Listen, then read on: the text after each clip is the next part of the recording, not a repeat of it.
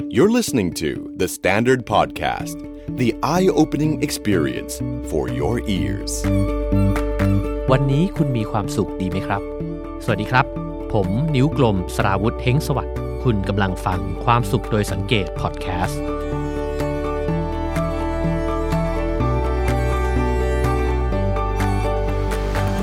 คุณเป็นคนหนึ่งหรือเปล่าครับ ที่ชอบพูดว่าไม่ค่อยมีเวลา ผมเพิ่งได้ไปแจกลายเซ็นนะครับในงานมหกรรมหนังสือแห่งชาตินะครับ ซึ่งก็เป็นช่วงเวลาที่ได้พบกับผู้อ่านหลาย ๆ คนนะครับ ประมาณสัก 2 ปีที่ผ่านมาเนี่ยผมก็มักจะได้รับข้อมูลนะครับ แล้วก็รับคำตอบคำตอบหนึ่งจากเพื่อนผู้อ่านหลาย ๆ คนว่าช่วงนี้เนี่ยอ่านหนังสือน้อยลงนะครับ โดยที่เหตุผลก็ตรงกันเลย บอกว่าไม่ค่อยมีเวลา บางคนเนี่ยก็บอกว่าตั้งแต่เข้ามหาวิทยาลัยแล้วเนี่ยเวลาว่างก็น้อยลงนะครับ อีกคนนึงก็บอกว่า พอจบจากมหาวิทยาลัยแล้วเนี่ยเริ่มเข้าสู่วัยทำงานเนี่ยเวลาก็น้อยลงเหมือนกัน อีกคนก็บอกว่าทำงานมานานละ แต่พอเริ่มมีลูกเนี่ยเวลาก็น้อยลง พอฟังแล้วก็เลยรู้สึกว่า เออ ดูเหมือนว่าทุกช่วงวัยเนี่ยก็ดูเวลาน้อยลงกันหมดเลยนะครับ ด้วยเหตุผลที่ต่างๆกันนะครับ ผมก็เลยมานั่งคิดดูครับว่า เอ๊ะ จริง ๆ แล้ว มันเป็นเรื่องของวัย เรื่องของช่วงชีวิต จริง ๆ หรือเปล่านะครับในการที่พวกเราเนี่ยเวลาน้อยลงนะครับ หรือว่าจริง ๆ แล้วมันเป็นเรื่องของวิถีชีวิต แล้วก็การจัดการเวลามากกว่า ผมเพิ่งได้อ่านหนังสือนะครับ ชื่อ In Price of Wasting Time นะครับของคุณเอเลนไลท์แมนนะฮะซึ่งก็แปลเป็นไทยนะครับ โดยสำนักพิมพ์ Salt โดยคุณโตมอนสุขปรีชานะครับ แล้วก็เขาตั้งชื่อไทยว่าเราทำงานอย่าปล่อยให้งานทำเรา ซึ่งก็พออ่านแล้วเนี่ยก็เป็นหนังสือที่ชวนให้เราทบทวนนะครับเรื่องการใช้เวลาในชีวิตได้อย่างน่าสนใจเลยทีเดียวครับ ในบทแรกเนี่ยผู้เขียนเขาเล่าถึงเหตุการณ์หนึ่งนะครับ ตอนที่เขาไปใช้ชีวิตอยู่ในหมู่บ้านเล็ก ๆ แห่งหนึ่งในประเทศกัมพูชานะฮะทุกเช้าเนี่ยพอเขาตื่นขึ้นมาเนี่ยเขาจะเห็นผู้หญิงนะครับจำนวนมากเลยเนี่ยขี่จักรยานบนถนนที่เป็นดินแดงขรุขระขรุขระเนี่ยนะครับ แล้วก็เพื่อที่จะไปตลาด ซึ่งห่างออกไปเนี่ยประมาณ 10 ไมล์ซึ่งก็ประมาณ 16 กิโลเมตรเนี่ยนะฮะซึ่งไกลอยู่เหมือนกัน เขาก็เลยลองถามผู้หญิงคนหนึ่งครับว่า ในแต่ละวันที่ต้องเดินทางไปตลาดเนี่ยใช้เวลานานแค่ไหน ปรากฏว่าพอจบคำถามเนี่ยเธอก็เงยหน้าขึ้นมามองหน้าเขาแบบงงๆนะฮะแล้วก็บอกว่าฉันไม่เคยคิดเรื่องนี้เลย ซึ่งคำตอบนี้เนี่ยมันน่าสนใจมากนะครับ เพราะว่ามันสะท้อนให้เห็นเลยครับว่า เราเนี่ยให้ความสำคัญกับเวลาอย่างมาก แล้วเวลาที่เราจะทำอะไรสักอย่าง หรือว่าจะเดินทางไปที่ไหนสักแห่งนะครับ เราจะถามกันว่ามันใช้เวลาเท่าไหร่ ในขณะเดียวกันเนี่ยในอีกสังคมหนึ่งหรือว่าในอีกโลกกระทัดหนึ่งนะครับ เขาอาจจะไม่รู้สึกเลยว่า เวลาเนี่ยมันเป็นเรื่องที่จะต้องมานั่งวัด นั่งตอบคำถามกันว่าเออมันใช้เวลาเท่าไหร่นะฮะนั่นจึงเป็นเหตุผลครับ เมื่อเราเห็นเวลาเนี่ยว่ามันมีค่ามาก เราก็เลยหวงเวลา แล้วก็ใช้เวลาเนี่ยเป็นหน่วยวัดหนึ่งนะครับที่สำคัญในชีวิต ไม่ต่างจากเงินเลย ก็เลยทำให้นึกถึงคำพูดยอดฮิตนะครับ อย่างเช่นที่บอกว่า เวลามันเป็นเงินเป็นทอง หรือคำขวัญติดหูเลยนะฮะก็คืองานคือเงิน เงินคืองานบรรดาลสุข ซึ่งก็เป็นคำขวัญตั้งแต่ในสมัยยุคจอมพลสฤษดิ์ธนรัตน์นะฮะแต่แม้ว่าวันเวลาผ่านมาจนถึงตอนนี้เนี่ยผมก็ยังรู้สึกว่าความคิดแล้วก็ความรู้สึกต่อเวลาที่เป็นแบบนั้นเนี่ย ก็ยังเป็นอยู่และดีไม่ดีเนี่ยจะเป็นมากขึ้นด้วยซ้ำนะครับ คือเราจะรู้สึกมากขึ้นเรื่อยๆ เลยว่า เวลาเนี่ยมันเอาไปทำเงินได้ มันเอาไปทำงานได้นะครับ เพราะฉะนั้นถ้าเกิดเราจะต้องขี่จักรยานไปตลาด ซึ่งก็อยู่ไกลโพ้นเลยเนี่ยมันจึงเป็นเรื่องเสียเวลามากสำหรับคนในโลกสมัยใหม่นะครับ แล้วก็ในสายตาของคนที่อยู่ในสังคมที่ใช้ชีวิตค่อนข้างเร่งรีบ ที่เรารู้สึกแบบนั้นนะครับ ก็นอกจากการที่เราได้ยินคำสอนหรือคำขวัญต่างๆเนี่ยคอยบอกกับเรามาเนี่ยก็อาจจะเป็นเพราะว่าเราใช้ชีวิตอยู่ในโลกที่มันมีสิ่งต่างๆเนี่ยมากมายเต็มไปหมดนะครับ เดี๋ยวก็มีข่าวใหม่มา เดี๋ยวก็มีดราม่าใหม่มา เดี๋ยวมีเพลงใหม่ มีหนังใหม่ มีคลิปตัวใหม่ คือมันมีอะไรไหลเข้ามาในชีวิตให้อ่านให้ดูให้รู้ให้ฟังเนี่ยมากมายเต็มไปหมดนะฮะ ถ้าเกิดว่าเราอยู่เฉยๆหรือว่าไม่รับรู้ไม่ทำอะไรเลยเนี่ย เราจะรู้สึกทันทีเลยว่าเรากลายเป็นคนที่ใช้ไม่ได้ เราเป็นคนที่ใช้เวลาว่างไม่เป็นประโยชน์นะครับ ซึ่งสิ่งที่มันแสดงออกแล้วเห็นชัดเจนที่สุดเนี่ยก็คือพฤติกรรมติดมือถือของเราเนี่ยแหละฮะเพราะว่าเรากลัวครับว่าถ้าวางมือถือไว้นานๆแล้วไม่หยิบมันขึ้นมาดูเลยเนี่ย เราจะพลาดอะไรที่มันสำคัญไปหรือเปล่า จึงนำมาซึ่งอาการนะครับที่เขาเรียกกันว่า FOMO นะครับ F O M O หรือว่า fear of missing out นะฮะหรือว่าอาการกลัวตกข่าว หรือกลัวพลาดโอกาสนั่นเองนะฮะซึ่งผลสำรวจเนี่ยเขามีการสำรวจมานะครับว่าหนุ่มสาวที่มีอาการแบบนี้หรือว่าเกิดขึ้นมาในโลกยุคนี้เนี่ยนะฮะมีชีวิตที่ไม่มีความสุขเนี่ยเพิ่มขึ้นจำนวนมากเลยนะฮะซึ่งตามสถิติแล้วเนี่ยมีการสำรวจวัยรุ่นอเมริกันนะครับเขาบอกกันว่าวัยรุ่นเหล่านั้นเนี่ยรับข้อความกันเนี่ยเฉลี่ยวันละ 110 ข้อความนะครับ ซึ่งยังไม่มีผลสำรวจของวัยรุ่นไทยนะครับ ผมไม่แน่ใจว่าอาจจะมากกว่านั้นด้วยซ้ำนะครับ ถ้าเกิดว่าเรานับกันว่าส่งไลน์กันกี่ครั้ง Messenger Facebook นะครับ ไหนจะมี Twitter direct message นะครับ แล้วก็ Instagram คือมันเยอะมากนะฮะ มันอาจจะเกินร้อยข้อความต่อวันก็ได้ ถ้าลองย้อนไปนะครับในสมัยของผมตอนที่ผมยังเป็นวัยรุ่นเนี่ย หนึ่งข้อความเนี่ยกว่าจะได้มาเนี่ยนะครับต้องได้จากโปสการ์ดของเพื่อน เวลาเพื่อนไปเชียงใหม่ หรือว่าไปเที่ยวภูเก็ตอะไรแบบนี้นะฮะถ้ายาวหน่อยก็เป็นจดหมาย หรือถ้าจะเป็นข้อความในยุคที่ทันสมัยขึ้นมาหน่อย ก็จะเป็นข้อความที่ส่งผ่านเพจเจอร์นะครับพูดแล้วก็แก่มากนะครับ แต่ว่าอยากพูดให้เห็นว่าข้อความในชีวิตในยุคนั้นเนี่ยมันมากันแค่วันละหนึ่งข้อความหรือบางทีเนี่ย เดือนหนึ่งอาจจะได้โปสการ์ดสักใบหนึ่งนะครับ ทีนี้พอมันเป็นแบบนี้แล้วเนี่ยข้อความที่มันไหลเข้ามาให้เช็คตลอดเวลาเนี่ยมันกินเวลาในชีวิตของเราไป แต่มันไม่ได้เพียงแค่กินเวลาชีวิตเท่านั้น มันยังเปลี่ยน mindset เราให้กลายเป็นคนที่รู้สึกตลอดเวลาครับว่า เฮ้ย มันจะมีข้อความเข้ามาอีกหรือเปล่า เราต้องคอยหยิบขึ้นมาดูว่าใครส่งอะไรมาอีกหรือเปล่า มันจึงเป็นความกังวลแล้วก็ความเครียดไปโดยอัตโนมัตินะครับ สิ่งที่มันหายไปพร้อม ๆ กันเนี่ยก็คือเวลาว่างในชีวิตของเราเนี่ยหายไปด้วย เพราะถ้าเรามองชีวิตกันโดยภาพปกตินะฮะก็ช่วงเวลาหลักๆ เราก็คงจะใช้มันไปกับการเรียน การทำงานการทำกิจกรรมที่สำคัญนะครับ แต่ว่า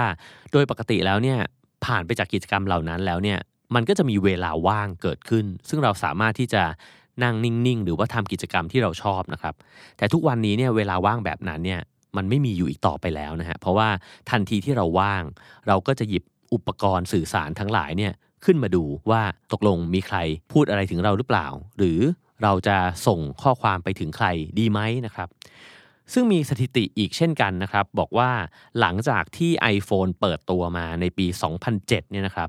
คนหนุ่มคนสาวเนี่ยใช้เวลาออกเดทด้วยกันต่อหน้าเนี่ยน้อยลงนะครับ แล้วก็มีการพบปะเพื่อนเนี่ยแบบตัวต่อตัวน้อยลงด้วยนะครับ ซึ่งเขาใช้เวลาส่วนใหญ่เนี่ยไปกับการแชทแล้วก็การติดต่อสื่อสารกันในโลกดิจิตอลมากกว่านะครับ เพราะฉะนั้นเนี่ยชีวิตจริงที่ได้เจอได้คุยได้ทำอะไรร่วมกันเนี่ยมันก็เลยหายไปด้วยนะครับ อาการแบบนี้เนี่ยทำให้เราคุ้นเคยนะครับ แล้วก็พึ่งพากับสิ่งกระตุ้น เพราะว่าเมื่อเราหยิบมันขึ้นมาดูบ่อยๆ อ่านมันบ่อยๆนะครับ เราก็จะรู้สึกเลยว่า วันไหนที่มันไม่มีอะไรเลยเนี่ยมันว่างเปล่ามาก เราติดนิสัยการที่คล้ายๆ ต้องถูกไฟฟ้าช็อตให้มันตื่นเต้น ตื่นตัวตลอดเวลานะครับพออยู่เฉยๆก็จะรู้สึกไม่สบายใจนำมาซึ่งการเป็นโรคสมาธิสั้นนะครับ แล้วก็เครียดตลอดเวลาด้วย คือมันเหมือนถูกเร้านะฮะตลอดเวลา ซึ่งความรู้สึกแบบนี้เนี่ยเขาบอกว่ามันคล้ายกับการเสพยาครับ เพราะว่าเมื่อไหร่ก็ตามที่เราหยุดเสพเนี่ยเราจะรู้สึกทนไม่ไหว รู้สึกว่าต้องการการกระตุ้นอีกนะครับ จึงไม่แปลกครับที่ถ้าเกิดเราเสพติดมือถือเนี่ยก็มีแต่จะเสพติดมากขึ้นนะครับ ถ้าเกิดว่าเรายังไม่ได้จัดการหักดิบกับมัน ซึ่งการเสพติดเหล่านี้นะครับ ผลที่มันส่งผลต่อชีวิตเราเนี่ยก็คือการเปลี่ยน pacing หรือว่าเปลี่ยนจังหวะในชีวิตของเราไปนะครับทำให้เราเป็นคนที่เสพติดความเร็วครับ แล้วก็รู้สึกว่าต้องใช้เวลาเนี่ยให้คุ้มค่าที่สุดด้วยนะครับ คือในเรื่องของงานหรือว่าในเรื่องของการแชทเนี่ยมันก็เรื่องหนึ่งแต่พอเราติดมากขึ้นเรื่อยๆเนี่ยมันครอบคลุมมาถึงสิ่งอื่นๆ กิจกรรมอื่นๆ ในชีวิตด้วยนะครับ เช่น เวลาที่เราไปพักร้อน พักผ่อนกับครอบครัวเนี่ยเราก็จะมีความรู้สึกว่าต้องรีบกิน รีบเที่ยว แล้วก็จะได้ไปต่อนะครับ จะได้ไปให้คุ้มที่สุดนะครับ หรือว่าเวลาที่เราอาจจะใช้เวลาว่างเล่นกับลูกเนี่ย เราก็อาจจะรู้สึกว่าต้องทำให้มันเสร็จเร็วๆเพราะว่ามันยังมีอย่างอื่นที่จะต้องทำต้องดูอีกนะครับ สิ่งเหล่านี้เนี่ยมันก็เลยทำให้ทั้งชีวิตเนี่ยมันอยู่ในโหมดเร่งรีบอยู่ตลอดเวลาเลยนะครับ เพราะว่า mindset ของเราเนี่ยมันบอกแล้วก็กระตุ้นกับเราอยู่ตลอดเวลาว่า ให้ใช้เวลาให้เป็นประโยชน์ แล้วก็ทำให้เสร็จเร็วๆเดี๋ยวมันยังมีอย่างอื่น อีกเยอะแยะเต็มไปหมดนะครับ ซึ่งแอลันไลท์แมนเนี่ยก็เลยเรียกคนรุ่นนี้นะครับว่า generation stress นะครับ ก็หมายความว่าเป็นคนรุ่นที่มีความเครียดอยู่ตลอดเวลา สิ่งเหล่านี้เนี่ยตรงกันข้ามนะครับกับสิ่งที่เฮนรี่เดวิดทอโรเนี่ยเคยพูดไว้ เขาเคยเขียนไว้นะครับบอกว่าความเรียบง่าย ความเรียบง่าย ความเรียบง่าย ฉันขอบอกกับเธอว่า ขอให้เธอจงมีกิจเพียงสองหรือสามหาใช่ร้อยหรือพันซึ่งถ้าฟังแบบนี้เนี่ยในแต่ละวันของเราเนี่ยเรามีกิจวัตรเนี่ยเป็นร้อยนะครับ ถ้าเกิดว่าเราทำมันทีๆอาจจะถึงพันก็เป็นไปได้นะครับ และยิ่งเราทำอะไรมากขึ้น รับรู้เรื่องอะไรมากขึ้นเนี่ยมันก็จะยิ่งทำให้เรารู้สึกว่าเราชอบที่จะอยู่ในโหมดนั้นนะครับ แล้วเราก็จะกลายเป็นคนที่รู้สึกว่าว่างไม่ได้ ทีนี้ความว่างเนี่ยมันสำคัญยังไงนะครับ อย่างที่หนึ่งเลยเนี่ยความว่างหรือว่าเวลาว่างเนี่ยมันมีความจำเป็นต่อจิตใจของเรามาก ๆนะครับ เพราะว่า มีงานวิจัยที่แสดงให้เห็นครับว่า เวลาที่เราไม่มีเวลาอยู่นิ่ง ๆ กับตัวเองเนี่ยสมมุติว่าต่อเนื่องยาวนานนะครับ มีผลร้ายต่อร่างกายของเราเนี่ยไม่ต่างกับการอดนอนเลยนะฮะพอผมอ่านเจอประโยคนี้เนี่ยผมรู้สึกปิ๊งขึ้นมาทันทีเลย เพราะว่าทุกครั้งเวลาที่ไปแจกลายเซ็นนะครับที่งานหนังสือแล้วผมเป็นพวกชอบแจกยาวด้วยนะครับ คือบางวันเนี่ยใช้เวลาถึง 4 ชั่วโมง 5 ชั่วโมงในการนั่งแจกลายเซ็นเนี่ย ผมจะรู้สึกว่าผมเหนื่อยล้าเหมือนอดนอนนะครับ จริงๆแล้วเนี่ยความรู้สึกตอนที่นั่งคุยนั่งแจกลายเซ็นเนี่ยมันเป็นความรู้สึกที่มีความสุขมากนะครับ แต่ทันทีที่หยุดแจกเนี่ยเราจะรู้สึกทันทีเลยว่าเหมือนเราเตะบอลเสร็จนะครับ คือ เออ มันเหนื่อยเหมือนกันนะ ก็เลยมาเข้าใจนะครับว่า การที่เราได้มีเวลาว่างอยู่ตามลำพังเนี่ยมันคล้ายๆ กับการชาร์จแบตให้กับจิตใจของเรานะครับ ซึ่งถ้าเราไม่มีต่อเนื่องมากๆเนี่ย มันก็จะทำให้จิตใจเนี่ยมันล้ามากๆ ซึ่งสิ่งเหล่านี้ไม่ได้หมายความว่าเราอยู่คนเดียวในห้องแล้วจะไม่เป็นนะครับ เพราะเราสามารถที่จะอยู่คนเดียวในห้อง แล้วหยิบมือถือขึ้นมาแชทตลอดทั้ง 3 ชั่วโมงก็เป็นไปได้ และนั่นก็เป็นเอฟเฟกเดียวกันนะครับ ผลลัพธ์เดียวกันว่า เราไม่มีเวลาว่างที่จะอยู่กับตัวเองเงียบๆนิ่ง ๆ เลย อย่างที่สองครับคือเวลาว่างเนี่ยจะช่วยเรื่องของจินตนาการด้วยนะครับ มีประโยคนึงในหนังสือเล่มนี้นะครับที่ผมชอบนะครับคือเขาบอกว่า เวลาว่างเนี่ยมันคือส่วนหนึ่งของโลกลับๆของเรานะครับ ซึ่งเวลาที่เราได้ไตร่ตรองครุ่นคิดอะไรกับตัวเองตามลำพังเนี่ยโลกใบนั้นเนี่ยมันจะไม่ใช่โลกของครู ไม่ใช่โลกของพ่อแม่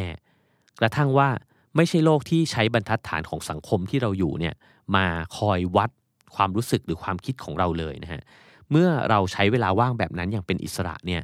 เราจะได้ยินเสียงของเราเอง เราจะรู้ครับว่าวันนี้เราคิดอะไรอยู่ เรารู้สึกอะไรนะครับ แล้วก็ไม่ต้องมีเสียงของคนอื่นมาคอยบอกว่าต้องเป็นแบบนั้นเป็นแบบนี้นะฮะเวลาว่างแบบนี้เนี่ยมันช่วยสร้างแล้วก็พัฒนาตัวตนของเราขึ้นมานะครับ ถ้าเรามีเวลาไตร่ตรองและฟังเสียงของตัวเองบ่อยๆเนี่ยมันจะเกิดความมั่นใจในตัวเอง ความมั่นใจในความคิดของตัวเองขึ้นมานะครับ ซึ่งผมคิดว่านี่เป็นคุณูปการสำคัญมาก โดยไม่ต้องนับนะครับว่าเวลาว่างเนี่ยยังมีคุณค่าต่อความคิดหรือว่าไอเดียสร้างสรรค์ด้วยนะฮะหลายครั้งเนี่ยผมก็ปิ๊งชื่อหนังสือหรือว่าโปรเจกต์ใหม่ๆเนี่ยจากตอนที่ใช้เวลาว่างๆ นั่งเล่น ๆ หรือว่าออกไปเดินเล่นอยู่ในหมู่บ้านนะครับ ซึ่งถ้าเกิดว่าเราไม่มีเวลาว่างแบบนี้เลยเนี่ยความคิดมันก็จะไม่ตกตะกอนเลยนะครับ อย่างที่ 3 ซึ่งสำคัญไม่แพ้กันนะครับก็คือ การที่เราได้ใช้เวลาว่างตามลำพังเนี่ยมันฝึกให้เราอยู่คนเดียวได้ แล้วก็ไม่รังเกียจความเดียวดายนะครับ คือการเสพติดมือถือเนี่ยมันทำให้เราทนเหงาไม่ได้ คือพอเรานั่งอยู่คนเดียวเรารู้สึกว่ามันเงียบเกินไป ต้องหยิบมือถือขึ้นมาโพสต์ข้อความอะไรโยนใส่ลงไป โพสต์รูปสักรูปลง Instagram นะครับหรือว่าทวีตไปสักข้อความหนึ่ง แล้วเราก็จะรู้สึกว่าเหมือนโยนหินลงไปครับ แล้วก็มานั่งดูแรงกระเพื่อมว่าเออมันจะเกิดอะไรขึ้นตามมาบ้างนะครับ ความรู้สึกแบบนี้เนี่ยพอทำบ่อยเข้าเรื่อยๆเนี่ยมันก็จะเสพติดแล้วก็รู้สึกว่าไม่ได้เลย ถ้าเรานั่งนิ่งๆเฉยๆ โดยที่ไม่ได้บอกอะไรให้โลกรู้เนี่ยมันอาจจะมีความรู้สึกทรมานนะครับ ซึ่งการฝึกอยู่คนเดียวว่างๆ นิ่งๆเนี่ยมันจะทำให้เรารู้สึกว่ายอมรับได้ กับการที่เราอยู่เงียบๆได้นะครับ และยิ่งถ้าเกิดว่า เราสามารถรู้สึกโอเคกับการอยู่คนเดียวได้เนี่ยนั่นก็แปลว่า เราจะไม่ต้องพึ่งพาความสุขจากคนอื่นมากนักนะครับ แล้วก็ไม่ต้องการการยอมรับหรือว่าการ care สายตาคนอื่น เพื่อที่จะมีความสุขมากจนเกินไป ส่วนที่ผมชอบที่สุดในหนังสือเล่มนี้นะครับ คือบทที่พูดถึงโครนอสแล้วก็ไครอสนะครับ ซึ่ง ก็คือชื่อเรียกของเวลาในภาษากรีกโบราณนะครับโครนอสเนี่ยคือเวลาเชิงปริมาณนะครับที่ไหลไปเรื่อยๆ แล้วก็ไม่ได้มาคิดถึงชีวิตมนุษย์นะครับคือเวลาที่จะว่าง่ายๆเนี่ยก็คือเวลาบนหน้าปัดนาฬิกานะครับเหมือนเข็มนาฬิกาที่เดินไปเรื่อยๆ โดยที่ไม่ได้สนใจชีวิตเรา นั่นคือเวลาแบบหนึ่งนะครับ ในขณะที่ไครอสเนี่ยจะเป็นเวลาของเหตุการณ์ครับ ซึ่งมักจะเป็นเหตุการณ์ในชีวิตมนุษย์ ซึ่งอาจจะไม่จำเป็นจะต้องวัดออกมาเป็นนาทีหรือว่าเป็นชั่วโมงนะครับ มันอาจจะเป็นฤดูกาลฤดูกาลหนึ่ง อาจจะเป็นมื้ออาหารมื้อหนึ่งนะครับ หรือว่าอาจจะเป็นห้วงยามของความรักอันสดชื่น หวานแหววก็ได้นะครับ ซึ่งถ้ามันสำคัญมากเนี่ยมันก็จะเป็นไครอสในช่วงใหญ่มากนะครับ เช่น มันอาจจะเป็น moment เล็ก ๆ เลยก็ได้ แต่ว่ามันเป็นไครอสที่เรารู้สึกว่ามันยาวนานมาก เช่น moment ที่เราได้จูบกับคนที่เรารักครั้งแรกแบบนี้นะฮะเราก็จะจดจำแล้วมันก็จะประทับไปอยู่ในใจของเราไปเนิ่นนานมากนะครับ แต่ว่าในในทางตรงกันข้ามเนี่ยถ้าเกิดว่าเหตุการณ์นั้นมันไม่สำคัญกับเราเลย แต่มันกินเวลายาวนานมากเลยนะฮะเต็มไปด้วยเรื่องราวมากมายเลย แต่เราไม่รู้สึกอะไรกับมันเลยเนี่ยมันอาจจะไม่มีไครอสอยู่ในนั้นเลยก็ได้นะครับ ผมก็รู้สึกว่าการอธิบายเวลาแบบนี้เนี่ยมันน่าสนใจมากเลย เพราะว่าจริง ๆ แล้วในชีวิตของเราเนี่ยเรามักจะให้ความสำคัญกับโครนอสนะครับซึ่งก็คือเวลาบนนาฬิกา ที่เราคอยถามว่ากี่โมงแล้ว มันต้องใช้เวลากี่นาที เราเสียเวลาไปเท่าไหร่แล้วแบบนี้นะฮะแต่จริง ๆ สิ่งที่มันสำคัญสำหรับชีวิตเนี่ยมันคือไครอสมากกว่านะครับก็คือเวลาที่เรารู้สึกกับมันจริง ๆ อินกับมันจดจำมันนะครับ ซึ่ง ในขณะที่ช่วงเวลาที่มันผ่านไปเฉยๆเนี่ยมันไม่ได้มีคุณค่าอะไรให้จดจำเลยนะครับ ผมก็เลยตั้งคำถามกับตัวเองนะครับว่าในชีวิตของตัวเองเนี่ยในแต่ละวันเนี่ยมันมีโครนอสหรือว่าไครอสมากกว่ากัน เราให้ความสำคัญกับอะไรนะครับ หรือว่าทั้งชีวิตหรือว่าในแต่ละวันเนี่ยมันล่วงเลยไปกับอะไรที่จริง ๆ แล้ว มันไม่มีอะไรให้จดจำเลย ซึ่งถ้าเกิดว่าเราหมกมุ่นกับเวลาบนนาฬิกาเนี่ยเราก็จะมองว่าการขี่จักรยานไปตลาดเนี่ยมันเป็นเรื่องเสียเวลา เพราะมันอาจจะใช้เวลาเป็นชั่วโมงเลยก็ได้นะฮะแต่สำหรับคนที่ให้คุณค่ากับความรื่นรมในชีวิตเนี่ยการขี่จักรยานไปตลาดเนี่ยอาจจะเป็นช่วงเวลาที่ได้ชมวิวข้างทาง ได้คิดอะไรกับตัวเอง ได้สูดอากาศสดชื่นนะครับ ซึ่งเป็นเวลาที่สำหรับเขาเนี่ยไม่ได้นับเป็นชั่วโมงนาทีนะครับ แต่ว่านับด้วยคุณภาพของช่วงเวลานั้น ซึ่งก็คือความเพลิดเพลินที่ได้ใช้เวลานั้น ซึ่งแน่นอนนะครับว่าเวลาที่เราอยู่ร่วมกันกับคนอื่นเนี่ยการนัดหมายการทำงานต่างๆเนี่ยยังคงต้องใช้เวลาบนนาฬิกาเดียวกันนะฮะหมายถึงว่าเวลาที่เรารับรู้ร่วมกัน แต่ เราเองก็จำเป็นนะครับที่จะต้องจัดสรรเวลาให้กับตัวเอง เพื่อที่จะมีเวลาว่างบ้างนะครับ หรือว่าช่วงเวลาที่ไร้การเวลาบ้างในแต่ละวันนะครับ คือช่วงเวลาเนี้ยเราจะอนุญาตให้ตัวเองไม่เร่งรีบ ไม่หยิบนาฬิกาขึ้นมาดูนะครับ แล้วก็บอกตัวเองว่าผ่อนคลายนะครับ แล้วก็ทำตัวให้ว่างๆสบายๆอยู่กับตอนเนี้ยให้เต็มที่อย่างมีความสุขนะครับ และมันก็คือคุณค่าของการที่ไม่ทำอะไรเลย แล้วก็ ลองอยู่เฉยๆดูบ้างนะครับ ผมมีทริคง่ายๆนะครับสำหรับการบริหารเวลาว่างหรือว่าอนุญาตให้ตัวเองได้ไร้สาระนะครับ ลองเอามาฝากกันนะครับ สัก 3 ทริคนะครับ วิธีแรกเนี่ยที่ผมพยายามจะทำอยู่ทุกวันนะครับ ก็คือการกั้นผนังให้ตัวเอง วันละครึ่งชั่วโมงหรือ 1 ชั่วโมง คือในตารางงานในแต่ละวันเนี่ยผมจะขีดไฮไลท์ไว้เลยนะครับ เช่นช่วง6โมงเช้าถึง7โมงเช้าเนี่ยจะไม่ไม่ต้องทำงานอะไร นะครับหรือว่าถ้าไม่ได้ช่วงเช้า ก็จะไปใส่ไว้ในช่วงเย็นแทนนะครับ เวลานี้เนี่ยให้ความสำคัญกับมันเท่ากับการทำงาน คือนับเป็นกระบวนการหนึ่งของการทำงาน เพราะฉะนั้นเนี่ยจะไม่มีนัดอะไรมาแทรกเวลาว่างนี้ได้นะครับพอเป็นแบบนี้แล้วเนี่ยก็ใช้เวลาช่วงนี้อยู่กับตัวเองตามลำพังนะครับคำว่าตามลำพังอาจจะมีกิจกรรมบางอย่างก็ได้นะครับ เช่น การวิ่งตามลำพัง ผมก็นับเป็นการใช้เวลากับตัวเองนะครับ แต่ว่าผมอาจจะไม่ได้ฟังเพลง หรือว่าฟังอะไรระหว่างวิ่งนะครับ หรือจะอ่านหนังสือก็ได้ จะฟังเพลงก็ได้ หรือว่าจะทำสมาธิก่อนนอนก็ได้เหมือนกันนะครับ เวลาเหล่านี้เนี่ยมีเงื่อนไขแค่เงื่อนไขเดียวครับ คือ มันจะต้องโฟล์อยู่ในกิจกรรมนั้น โดยที่ไม่มีอะไรเนี่ยมาสอดแทรกหรือว่ามาทำลายคลื่นของความสงบนั้นนะครับ เช่น อย่างแรกเลยก็คือว่าเราต้องเอามือถือเนี่ยไปวางไว้ไกลๆ หรือว่าปิดไปแล้วก็เอามันไม่ให้อยู่ในสายตานะครับแล้วก็อยู่ในช่วงเวลานั้นเนี่ยอย่างยาวนาน ก็จะทำให้เราได้อยู่ในภาวะที่ลื่นไหลนะครับแล้วสมองเราเนี่ยก็จะได้พัก แล้วก็ได้เห็นความสุขนะครับจากการที่ไม่ต้องทำอะไรมาก ไม่ต้องคิดอะไรมากนะครับ ถ้าเกิดว่าเราทำได้บ่อยๆเนี่ยก็จะทำให้เสียงหรือว่าความคาดหวังจากคนอื่นเนี่ยมากดดันเราได้น้อยลงนะครับ สำหรับคนที่บอกว่าไม่ค่อยมีเวลานะครับ ผมก็อยากลองชวนแล้วก็เชียร์นะครับให้ลองจัดสรรเวลาแบบเนี้ยให้ตัวเองนะครับ โดยที่เอาสิ่งที่จะรบกวนเวลาของเราเนี่ยออกไปจากชีวิตในช่วงเวลาสั้น ๆ เช่น ครึ่งชั่วโมงดูก่อนก็ได้นะครับ ข้อ 2 ก็คือว่า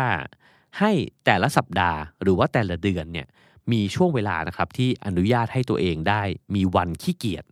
คือวันที่ไม่ทำอะไรเลย โดยที่ไม่ต้องรู้สึกผิด ผมว่าเราจะมีความรู้สึกตลอดเวลาว่า ถ้าเกิดว่าเรานอนนิ่งๆ หรือเรานั่งเล่นๆ เรานั่งดูต้นไม้ดูนกเล่นกับหมาเล่นกับแมวเนี่ย มันดูราวกับว่าเราเป็นคนไร้สาระไร้ประสิทธิภาพนะครับ แต่จริงๆแล้วชีวิตเนี่ยมันต้องการเวลาแบบนี้ด้วยเหมือนกันนะครับ การที่เรามีเวลาแบบนี้แล้วก็ฝึกให้ตัวเองไม่รู้สึกผิดกับการอยู่เฉยๆขี้เกียจบ้าง นั่งสบายๆเนี่ยนะครับ มันจะเป็นการฝึกฝนตัวเอง ให้มองเห็นกำไรในชีวิตในแง่มุมใหม่ฮะ เพราะเรามักจะวัดกำไรในชีวิตเนี่ยจากการทำงานแล้วก็ทำเงินเท่านั้น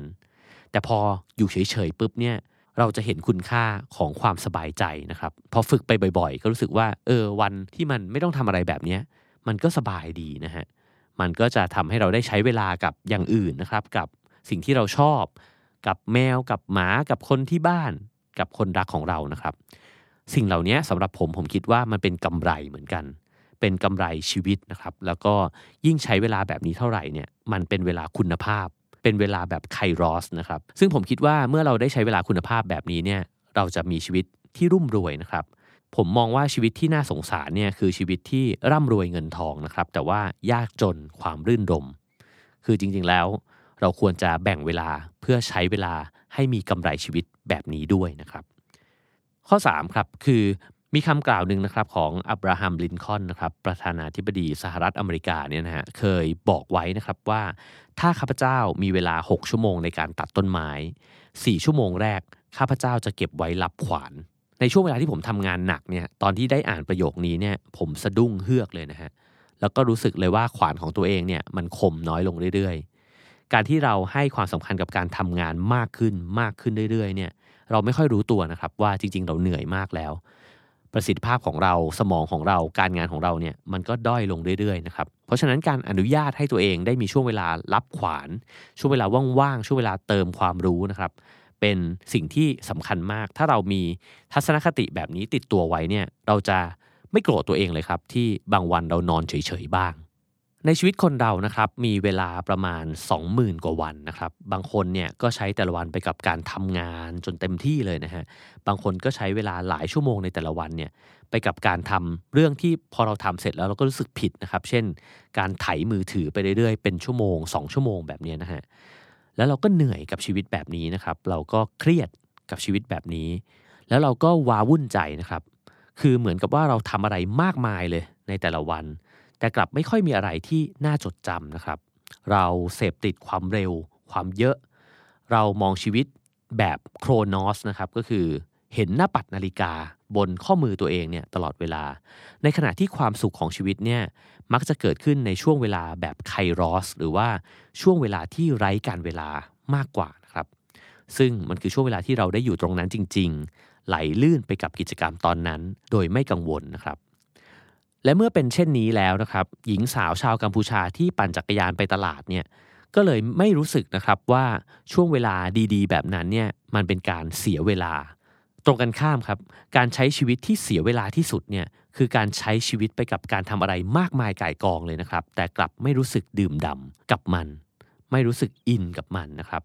เคล็ดลับของความสุขเนี่ยจึงไม่ใช่การใช้เวลาทำกิจกรรมให้มากที่สุดนะครับ แต่คือการทำกิจกรรมให้น้อยลง แต่เข้มข้นมากขึ้น กังวลกับกำไรที่ได้จากการงานแล้วก็เงินเนี่ยให้น้อยลง แต่ว่าสัมผัสกำไรจากชีวิต จากความงามรอบๆ ตัวและผู้คนที่เรารักเนี่ยให้มากขึ้น คนที่มีชีวิตเร่งรีบนะครับ จะมีความสุขก็เมื่อปั่นจักรยานเนี่ยไปถึงตลาดแล้ว คือเขาจะรู้สึกว่าโอเค ฉันมาถึงแล้วแล้วก็รีบซื้อของนะครับ เพื่อที่จะไปสู่จุดหมายถัดไปต่อไปนะฮะ ในขณะที่คนมีชีวิตอีกแบบ คือคนที่รื่นรมเนี่ยจะมีความสุขในทุกนาทีระหว่างทาง